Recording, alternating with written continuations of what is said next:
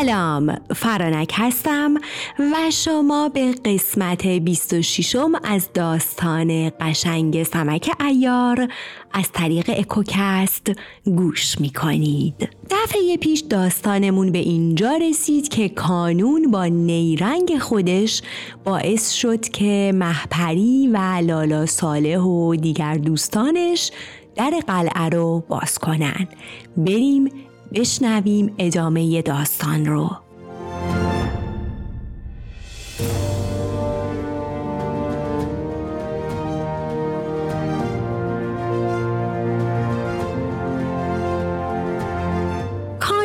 داخل قلعه شد.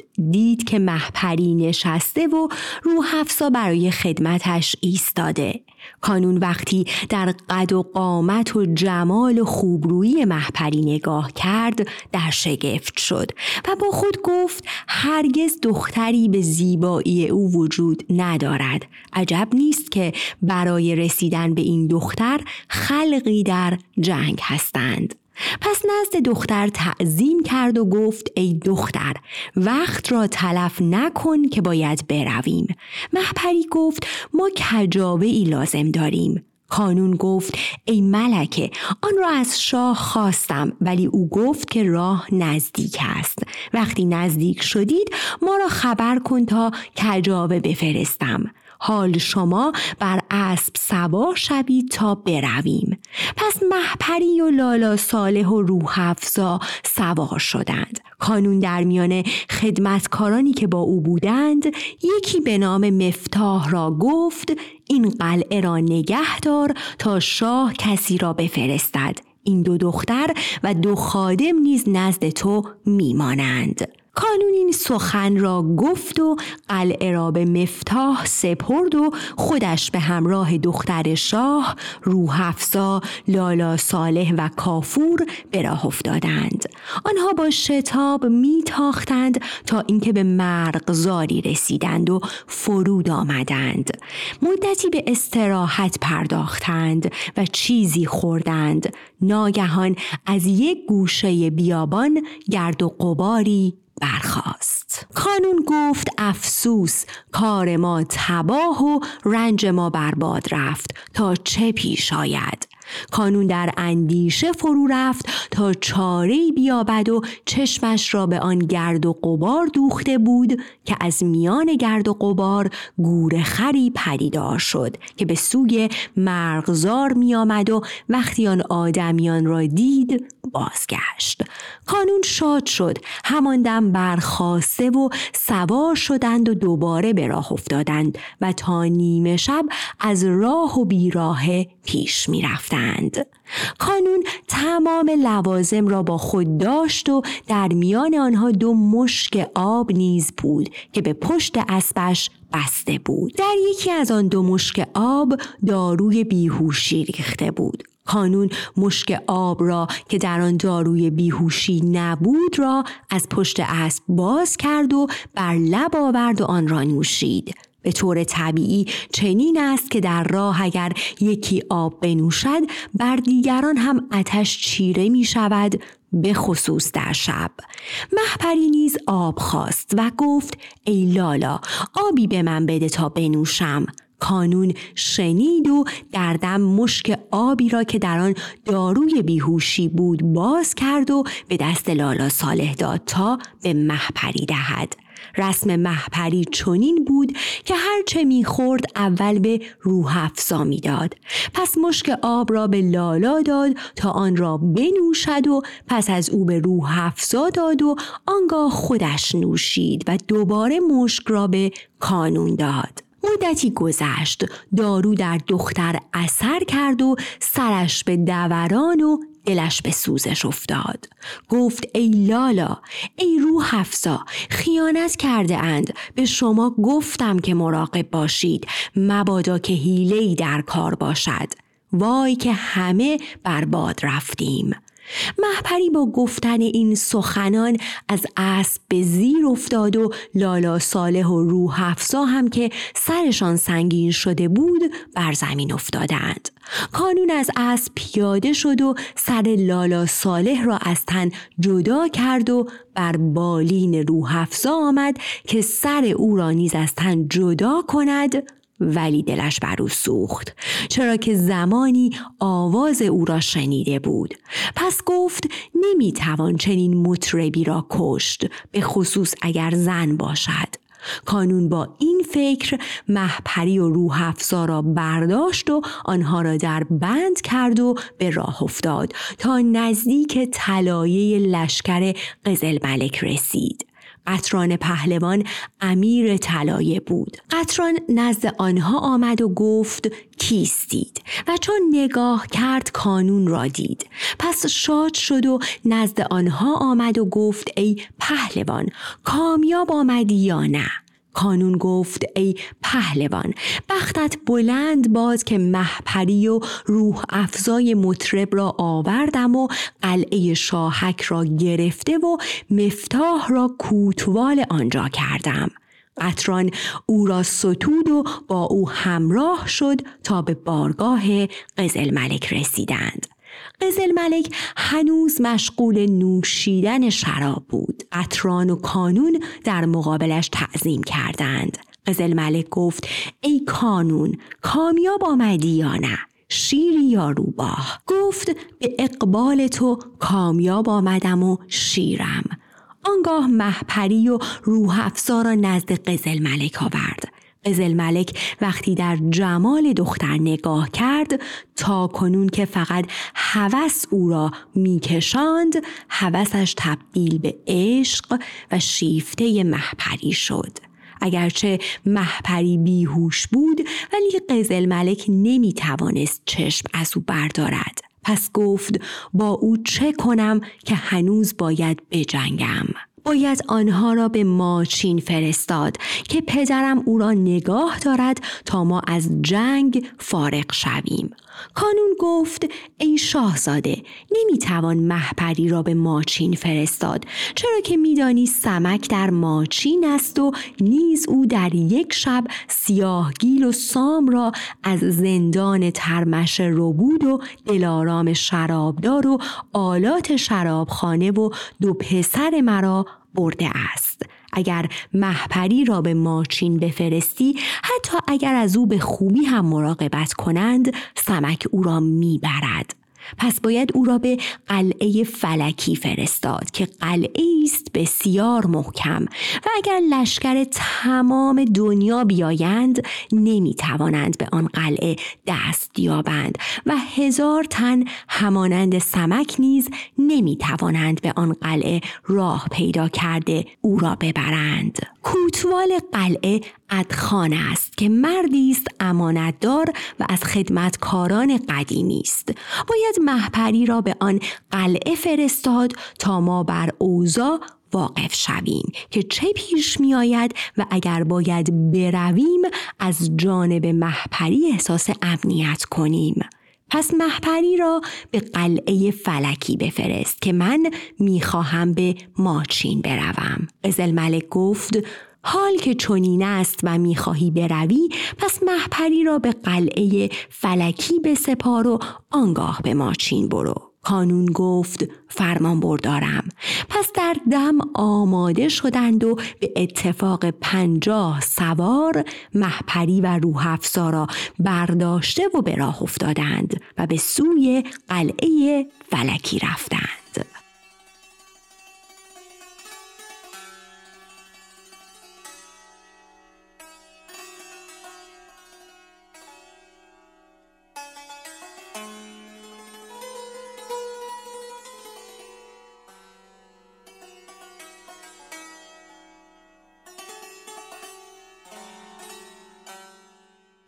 تقدیر الهی چنین بود که وقتی قزل ملک محپری را به قلعه فلکی فرستاد از شادی و نشاط نمی توانست بر جایش آرام بگیرد.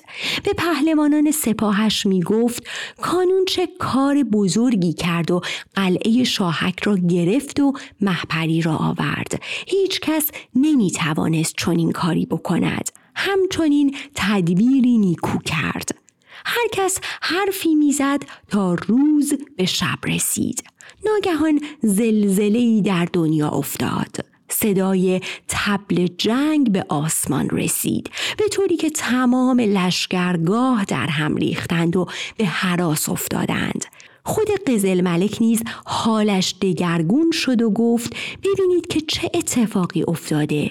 یک نفر داخل شد و گفت ای شاهزاده دیگر چه جای ماندن در میدان جنگ است؟ لشکر آنها هنوز نرسیده اند. شاهزاده گفت اگر این چنین است باید رفت که گویی لشکری عظیمند پهلوانان گفتند ای شاهزاده این کار درست نیست. ما میمانیم تا آن لشکر برسند و ببینیم که چگونه اند و چه می شود اگر تاب مقاومت در برابر آنها را داشته باشیم جنگ می کنیم و اگر آنها زیادتر از این حرفا باشند آنگاه می رویم. آنها در این گفتگو بودند و بر جای ماندند. از آن طرف مردی نزد خورشید شاه آمد و گفت ای شاهزاده مژدگانی بده که لشکری فراوان از سوی حلب می آید و فرمانده آنها پیرمردی نورانی به نام هامان وزیر است. خورشید شاه وقتی چنین شنید از جایش بلند شد و بسیار شادی کرد و به عنوان مژدگانی مال فراوانی به قاصد بخشید و خلعتی را که خود پوشیده بود نیز به او داد. پس همان دم با تمام سپاه سوار اسبها شدند و به استقبال هامان وزیر رفتند. مقدار یک فرسنگ رفتند که به آن لشکر رسیدند. وقتی هامان وزیر خورشید شاه را دید همان وقت پیاده شد و تمام سپاهیان نیز به دنبال او پیاده شدند. شاهزاده در فراق پدر گریان شد. هامان وزیر او را در آغوش گرفت خورشید شاه در آرزوی دیدار پدر چنان گریه می کرد که تمام سپاهیان به گریه افتادند پهلوانان یکی یکی می آمدند و بر دست خورشید شاه بوسه می دادند. هامان وزیر امر کرد تا اسب خورشید شاه را آوردند و خودش با تمام سپاه پیاده به راه افتادند. هامان بازوی خورشید شاه را گرفت و او را سوار اسب کرد. خورشید شاه ایستاد تا هامان وزیر نیز سوار شد و آنگاه به سوی لشکرگاه آمده به بارگاه رسیدند و بر تخت نشستند. خورشید شاه هامان وزیر را کنار خود نشاند و تماما از پدرش گفت و حال مادر را پرسید. هامان وزیر گفت ای شاهزاده بقای تو باشد که مادرت از دنیا رخت بربست خورشید شاه به زاری گریست هامان وزیر گفت از وقتی که تو به اقبال بلندت از پدر جدا شدی تا کنون سه سال می گذرد. سال اول پدرت با خدمتکاران به نوشیدن شراب می نشست. سال بعد از آن دیگر شراب نخورد و هیچ شادی نمی کرد و رقبتی به میدان و بازی چوگان نداشت. شب و روز جز گریه و زاری کاری نداشت و از غم فراق تو دنیا را نمی بیند و پشتش دوتا شده. نه روز می تواند با کسی هم نشینی کند و یا با کسی حرف بزند و نه شب قرار دارد تا وقتی که از تو خبری برسد. نمی توانم شرح دهم که بر او چه گذشته است تا جایی که هنوز لشکر را آماده نکرده بودیم که مرا جلوتر فرستاد و خزانه و سپاه را به دنبال من روانه کرد. شک ندارم که به زودی خودش نیز می‌رسد. آنها در این گفتگو بودند و خورشید شاه همچنان میگریست. تا اینکه هامان وزیر گفت ای شاهزاده پدرت مقداری مال فرستاده تا خرج کنی. اگر امر کنی آنها را خدمتت عرضه دارم. خورشید شاه گفت نزد خودت نگه داره پدر تو جای پدر مایی و هر چه که باید خرج شود خودت خرج کن تا وقتی که پدرم برسد. پس به همین روال یک شبانه روز سپری شد و آنها به هیچ کاری جز حرف زدن نپرداختند و هرچه بر آنها در طی این سالها گذشته بود برای هم گفتند. بعد از دو روز خورشید شاه به نوشیدن شراب مشغول شد و تمام پهلوانان را نواخت و آنها را نشاند و عزیز داشت و بر مقامشان افزود و همه جایگاه خود را یافتند. تا شب شراب نوشیدند و بعد از آن به استراحت روی آوردند. وقتی شب گذشت و روز روشن پدیدار شد خورشید شاه امر کرد تا بر تبل جنگ نواختند و تمام لشکر رو به میدان آوردند. وقتی قزل ملک صدای تبل جنگ را شنید خواسته یا ناخواسته رو به میدان نهاد. از هر دو طرف فرماندهان به سفارایی پرداختند. در میان لشکریانی که از حلب آمده بودند پهلوانی به نام هرمزکیل به میدان آمد و نزد خورشید شاه تعظیم کرد و گفت ای شاه بزرگوار اجازه بده که امروز این بنده میدانداری کند. خورشید شاه گفت ای پهلوان پیش روی سپاه را به تو می سپارم هرمزکیل تعظیم کرد و بر اسب سوار شد و به سوی میدان آمد. خودش و اسبش در میان آهن غرق شده بودند. نعر زنان و در حالی که رجز می‌خواند شروع به بازی در میدان کرد و حریف طلبید. خود را مقابل قلب سپاه قزل ملک رساند و نیزه اش را بر زمین فرو برد و بعد کلاه خودش را از سر برداشت و بر پشت زین اسب گذاشت و بانگ زد من کمترین پهلوان این سپاه هرمسکیل بنده مرزبان شاه چاکر فرزندش خورشید شاه هستم. هر کس که در میان شما مردتر است بیاید تا زورآزمایی کنیم. هنوز حرفش را تمام نکرده بود که از جناه راست سپاه قزل ملک سواری به میدان تاخت و در حالی که خودش و اسبش در آهن غرق شده بودند و نیزهش را در کنار گوش اسبش گرفته بود. نعر زنان به میدان پیش هرمسکیل آمد و فریاد کرد و گفت ای فرومایه تو کیستی؟ پادشاه شما گمان می کند که مردی در دنیا وجود ندارد؟ بیار تا بدانیم از مردانگی چه داری؟ قزل ملک که از چالاکی آن سوار حیرت کرده بود گفت کیست که مردانگی از او میبارد گفتند او قطور برادر قطران است. قزل ملک او را ستود.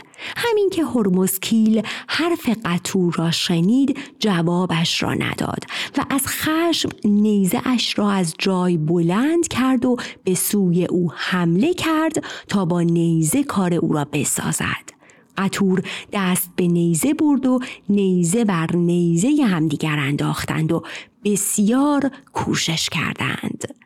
هرمزکیل از خشم به خود میپیچید چرا که هیچ کس را در نیزداری همتای او ندید. پس غرورش جریه دار شد و چنان نیزش را بر سینه قطور زد که از پشتش بیرون آمد. هرمزکیل نیزه اش را چرخاند تا قطور از اسب بر زمین افتاد. فریاد از لشکر قزل ملک برآمد و لشکریان خورشید شاه بسیار شادی کردند. هرمزکیل دوباره مرد طلب کرد. کس دیگری به میدان آمد. هرمسکیل او را نیز کشت و به همین ترتیب تا پنجاه مرد را بر زمین افکند و حتی یک قطر خون هم از دماغش نیامد. او همه را بر زمین میافکند و می‌گفت ای قزل ملک به مردان این چنین پاسخ می‌دهی؟ آخر مردی را به میدان بفرست که کمی پایداری کند قطران پهلوان می‌خواست که به میدان برود. ولی کل سوار پهلوان انان اسب او را گرفت و گفت ای پهلوان تو بمان و بگذار که من به میدان بروم و تقاس خون برادرت را بگیرم. مسلحت نیست که تو اکنون جنگ کنی که از مرگ برادر بسیار آشفته شده ای. کل سوارین را گفت و اسبش را به میدان به تاخت درآورد و با او درآویخت و با نیزه بسیار با هم تقلا کردند. هیچ کدام بر دیگری پیروز نشد چرا که کل سوار نیزدار خوبی بود. نیزه ها را بر زمین انداختند و دست به شمشیرها برده و سپرها را بر سر کشیدند و با شمشیر بر سر و فرق یکدیگر میکوبیدند. خوشید شاه در قلب سپاه شراب می‌خورد و تماشا می‌کرد سرمست بود و با خود میاندیشید که این همه رعایت لشکر دشمن را کردن برای چیست پس با همان پیراهن حریری که پوشیده بود به میدان تاخت. همه پهلوانان آمدند و احترام گذاشتند و گفتند ای شاهزاده تو بر جایت باش که ما بندگان جواب دشمن را می دهیم. خورشید شاه با پهلوانان به میدان آمدند. هرمزکیل و کلسوار همچنان به هم آویخته بودند. ناگهان پهلوانی به نام چپکیلی تیری در کمان گذاشت و بدون آنکه کسی خبر داشته باشد آن را چنان بر پهلوی کلسوار زد که از پهلوی دیگرش بیرون آمد. کلسوار زرد و از خود بیخود شد. قوت از دست و پای او رفت و افتاد و مرد.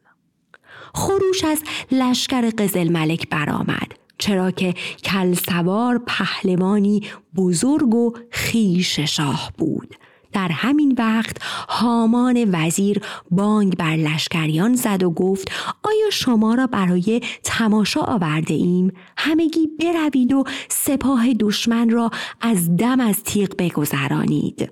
اینقدر بدانید که خورشید شاه از این قفلت شما در حیرت است. پهلوانان سپاه به یک باره بر قلب دشمن تاختند. هرمزکیل، خردسب، شیدو، شربان حلبی، سرخاب، سرخ مرغزی، شاهک رازی و اسب سیاه با صد و سی هزار لشکری که از حلب آمده بودند به همراه پهلوانانی همچون کرمون، شیرویه، سمور، ارقون، سنجر و دیگر پهلوانان با همه سپاهیان خود لشکر قزل ملک را محاصره کردند.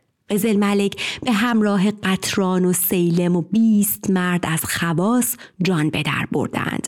اما همه آنها نیز مجروح شده بودند. آنها از خزینه و مال و خیمه و هر چه که می توانستند برداشتند و راه گریز در پیش گرفتند که کسی مالها را از آنها باز نگیرد.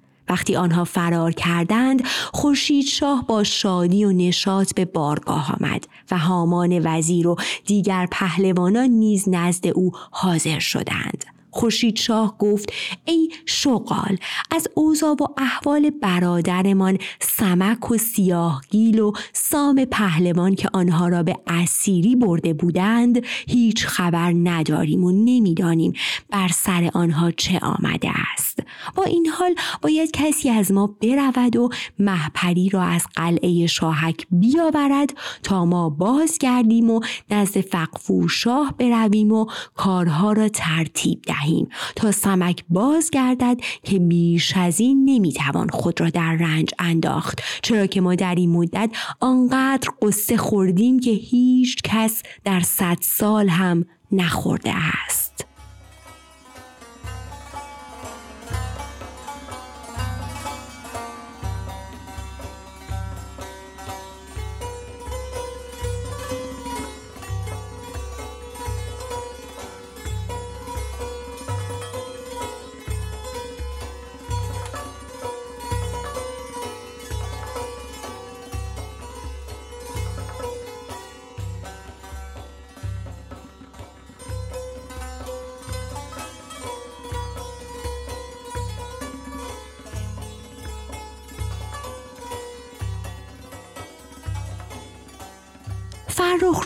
تعظیم کرد و گفت ای شاه بزرگوار حال که سمک در اینجا نیست اگر اجازه بدهیم بنده برود و محپری را از قلعه شاهک بیاورد. خورشید شاه گفت خوب گفتی زیرا که تو برادر من هستی و سمک در اینجا نیست. فرخ روز به همراه سمران و دو سه پهلوان دیگر که شاگرد شغال پیلزور بودند به راه افتادند به قلعه شاهک رسیدند. ناگهان سنگی از بالای قلعه به سوی آنها فرو قلتید فرخ روز گفت ای لالا ساله مگر آسی شدی و یا مگر ما را نمی‌شناسی؟ ای لالا من برادر خورشید شاهم و آمدم تا محپری را به او برسانم زیرا ما لشکر ماچین را شکست دادیم. مفتاح از بالای قلعه گفت من لالا صالح نیستم من نامم مفتاح و بنده ارمنشاه هستم. محپری با روح افسا و لالا صالح خیلی وقت است که به ماچین رسیده اند فرخ روز وقتی چنین شنید گفت ای لالا چه می‌گویی؟ مفتاح گفت چه میشنوی؟ قلعه را گرفتیم و محپری را بردیم و اکنون قلعه از آن ماست. اکنون قلعه از آن ماست. بازگر که بیهوده خود را رنجه کردی. فرخ روز غمگین شد. بازگشت. با خود گفت نمی‌دانم که چگونه این اتفاق افتاده است. گمان کردم که کارها درست شده اما حال می‌بینم که همه چیز آشفته شده است. فرخ روز نزد خورشید شاه رسید. تعظیم کرد و گفت ای شاهزاده قلعه را گرفتند و محپری را برده اند. ماجرا را آنطور که گذشته بود برای او شهر داد. خورشید شاه از جایش بلند شد و گفت چگونه ممکن است؟ کدام مرد بود که توانست این کار را بکند؟ فرخ روز گفت به ما نگفتند. خورشید شاه رو به ارقون کرد و گفت ای پهلوان بنگر که قلعه و دره تو چگونه است؟ آن قلعه را گرفتند و محپری را بردند. این همه قصه و بلا به جهت این دختر به ما رسیده است. گفتیم او را در قلعه نگه می داریم ولی حالا او را گم کرده و نمی توانیم بیابیمش. قلعه را گرفتند. حال چه چاره ای داری؟ افسوس. گمان می کردم که از تمام رنج ها رهایی یافتم. حال خودمان در مصیبت گرفتار شدیم. افسوس که سمک به مردانگی این همه کار کرد و ما همه را برباد دادیم. شاهزاده همچنان غمگین بود تا اینکه هامان وزیر گفت ای شاهزاده مرد در دنیا بسیار است. سمک رفت و قلعه را گرفت و کس دیگری آمد و قلعه را از دست او بیرون آورد. چاره ای نیست.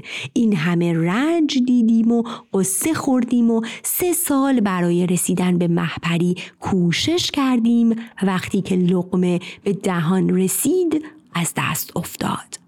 باید نامه ای به فقفور شاه بفرستیم و ماجرا را برایش شهر داده و بگوییم که ما به ماچین می رویم. چرا که اگر به ماچین نرویم ننگ است و نام زشت برایمان میماند. و خواهند گفت که بعد از این همه رنجی که بردیم دختر را از دست ما بردند. دیگر اینکه می‌گویند سمک ایار مردی است که این همه کارهای خوب برای ما کرده و به خاطر ما به ماچین رفته است. وقتی خبردار شود که ما به ماچین رسیدیم به ما میپیوندد و ما اوضاع را برایش شهر می دهیم تا دوباره محپری را به دست آورد که چنین کارهایی از دست چنین مردانی برمیآید. خورشید شاه گفت آری چنین باید کرد هامان وزیر در دم به فقفور شاه نامه نوشت و اوضاع لشکر و شکست دشمن و اوضاع قلعه شاهک که چگونه آن را گرفته و محپری را برده اند همه را نوشت آنگاه گفت اگر فقفور شاه می تواند ما را با دادن آزوقه یاری کند که ما به جستجوی محپری به ماچین می رویم. مهر بر نامه گذاشت و آن را کنار تخت خورشید شاه نهاد. خورشید شاه نامه را برداشت و به شغال گفت کسی را برگزین تا این نامه را به فقفور شاه برساند. شغال محرویه را فرا خواند و نامه را به او سپرد و برای فقفور شاه فرستاد. وقتی نامه را فرستادند آماده شده به سوی ماچین به راه افتادند.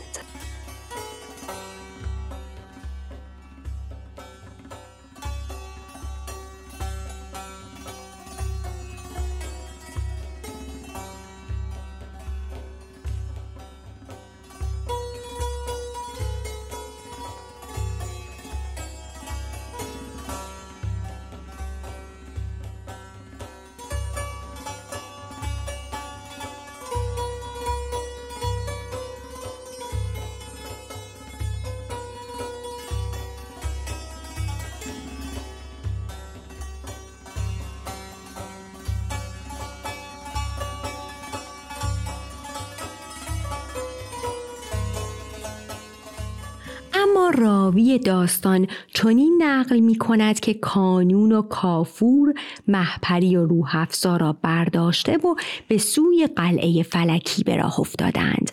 این قلعه در میان درختان بنا شده بود. چهار فرسنگ راه پر از فراز و نشیب چهار فرسنگ راه پر از فراز و نشیب تا آنجا فاصله داشت و پای قلعه دریا بود. این قلعه از ده فرسنگی نمایان بود.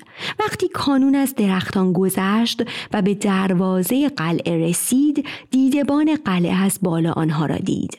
نزد کوتوال قلعه رفت. تعظیم کرد و گفت گروهی دیده می شوند که به سوی قلعه می آیند و چنین می نماید که آنها از طرف چین می آیند کوتوال به حاجب امر کرد تا برود و ببیند که کیستند.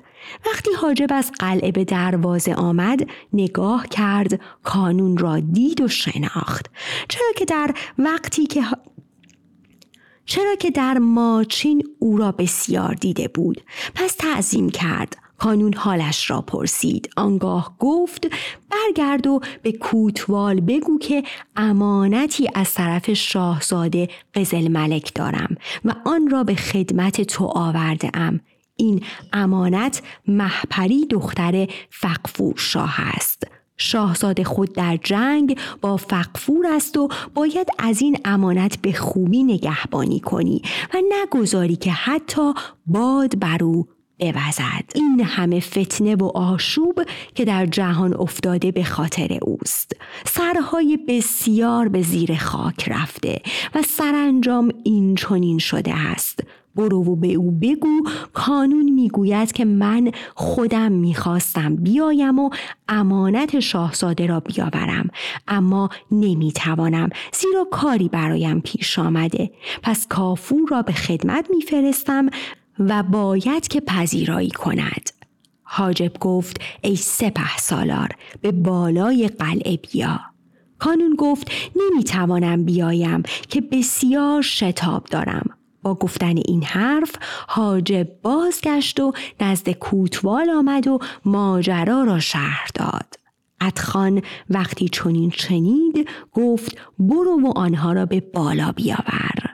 اگر کانون نمی‌تواند به بالا بیاید رواست که حتما کار مهمی دارد. سلام مرا به او برسان و امانتش را بگیر. وقتی که می روی دو سه نفر از کنیزان و خادمان را هم ببر چرا که او دختر پادشاه است. حاجب به همراه کنیزان و خادمان آمد و محپری و روح را از کانون قبول کرد و آنها را به بالای قلعه آورد. محبری به هوش آمده بود و سکوت اختیار کرده از خشم به خود میپیچید ولی جرأت حرف زدن نداشت پس سرش را پایین انداخت تا به بالای قلعه رسیدند محپری روح را دید که نزد او می آمد. گفت بر سر لالا صالح چه آمده؟ گمان می کنم که او را کشته اند وگرنه او نیز اکنون با ما بود. محپری به گریه افتاد. کوتوال کسی را فرستاد و او را به شاهنشین بردند. در هر قلعه یک شاهنشین وجود دارد. ادخان فرمان داد که به جز یک خادم و یک کنیز هیچ کس نباید نزد آنها برود. آنگاه فرمود تا هرچه که لازم داشتند را به شاه نشین بردند و دستهای آنها را که از جلو بسته بودند باز کردند و آنها را در شاهنشین اسکان دادند. رامی داستان می‌گوید که وقتی کانون محپری را به قلعه فلکی برد بازگشت و عزم ماچین کرد و به همراه کافور و گروهی که با او بودند به سرزمین ماچین رسیدند.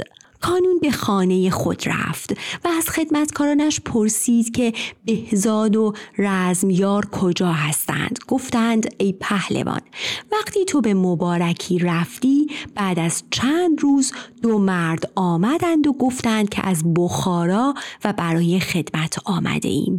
بهزاد و رزمیار از آنها پذیرایی کردند.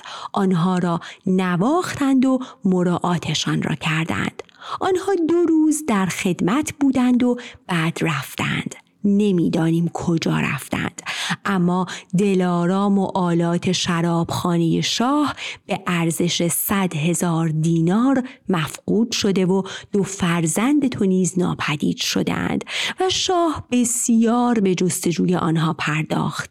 اما هیچ نیافت. همچنین سیاهگیل و سام را در یک شب از زندان ترمشه بردند.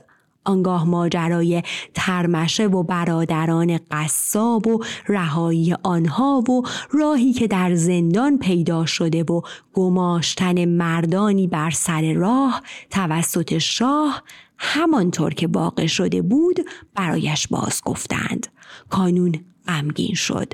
آن شب را در خانه ماند. روز بعد خود را به رسم گذشته آراست و با خدمتکارانش برای رسیدن به خدمت شاه بیرون رفت. وقتی کانون نزد شاه رسید تعظیم کرد و زمین ادب و برای خدمت ایستاد. مردم شهر از آمدن او شادی کردند. شاه حال او را پرسید و آنگاه گفت فرزندم چگونه است و چه می کند؟ گفت ای شاه سلامت است اما وقتی که این بنده می آمد شهره شده بود که صد و سی هزار سوار از طرف حلب آمده اند و بیش از این خبری ندارم. پس هر کاری که کرده بود برایش باز گفت. ناگهان آشوب و قوقایی در شهر افتاد. ارمنشاه گفت ببینی چه شده است؟ ناگهان قزل ملک و قطران به همراه پنجاه سوار وارد بارگاه شدند. ارمنشاه از دیدن فرزند شاد شد و گفت چه شده که این چنین بیزره و مجروح آمده اید پس لشکرگاه کجاست؟ قزل ملک ماجرا را گفت. خروش و زاری در میان شهر افتاد هیچ خانه ای نبود که در سوگ فرو نرفته باشد. قزل ملک تمام ماجرا را از وقتی که از نزد پدر رفته بود برای ارمن شاه گفت. شاه گفت ای پسر آیا آن لشکر به این سو خواهند آمد یا نه؟ قزل ملک گفت ای پدر به خاطر اینکه محپری در دست ماست ناگزیر آنان به جستجوی او خواهند آمد شهران وزیر گفت نمی‌دانم که اوضاع آن لشکر چگونه بوده و برای چه آمده است. اگر این چنین باشد که لشکر مرزبان شاه به دنبال فرزند خود آمده باشد ناگزیر به این سرزمین میآیند و در این صورت چه کسی می‌تواند در مقابل آنها تاب بیاورد؟ ارمنشاه به فکر فرو رفت.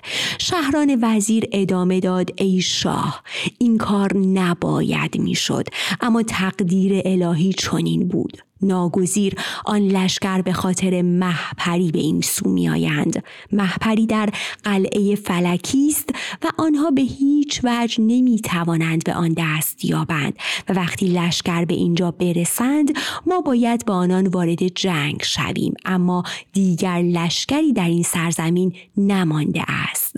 مسلحت این است که پیش از رسیدن آنها لشکری فراهم کنیم.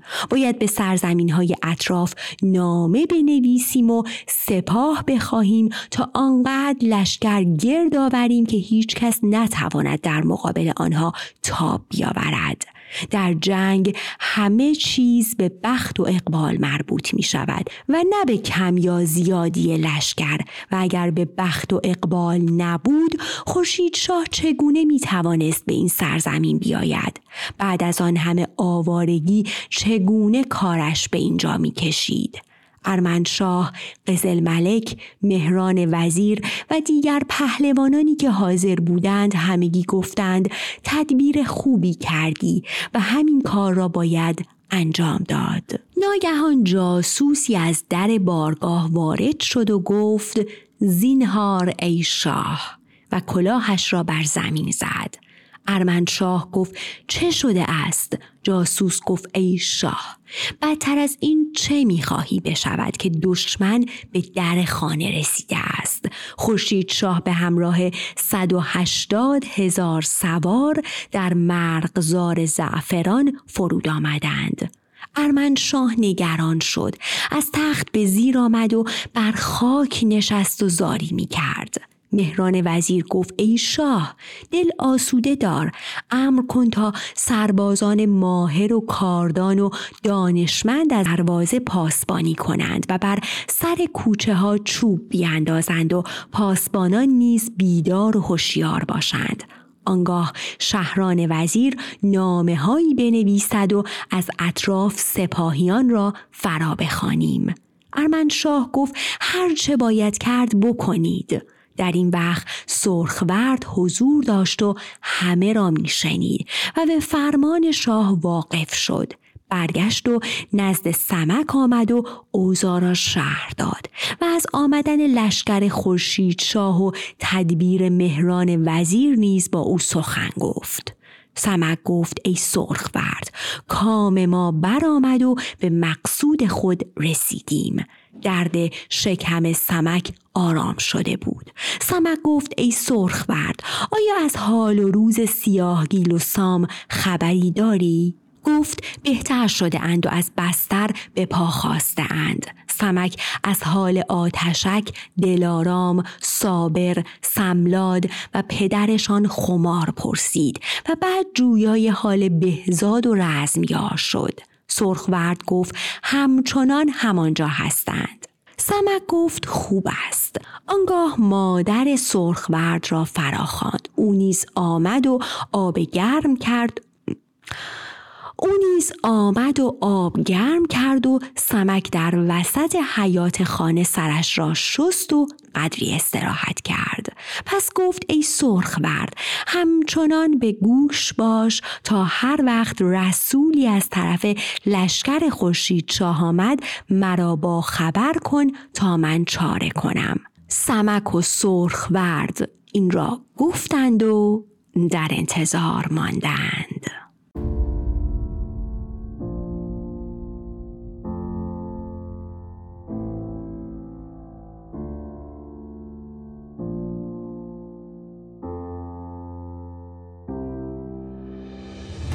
داستان رو تا اینجا نگه میداریم. خیلی متشکرم از وقت ارزشمندی که می‌ذارید و من رو در خانش داستان سمک ایار همراهی می‌کنید. امیدوارم از شنیدنش لذت ببرید. با کامنت ها و لایک هاتون من رو همراهی کنید که بسیار به من کمک می‌کنید. اگر دوست دارید این پادکست رو و این داستان رو به دوستان و اطرافیانتون معرفی کنید قدردان حمایتاتون هستم. و تا قسمت بعدی سمک ایار خدا یار و نگهدارتون.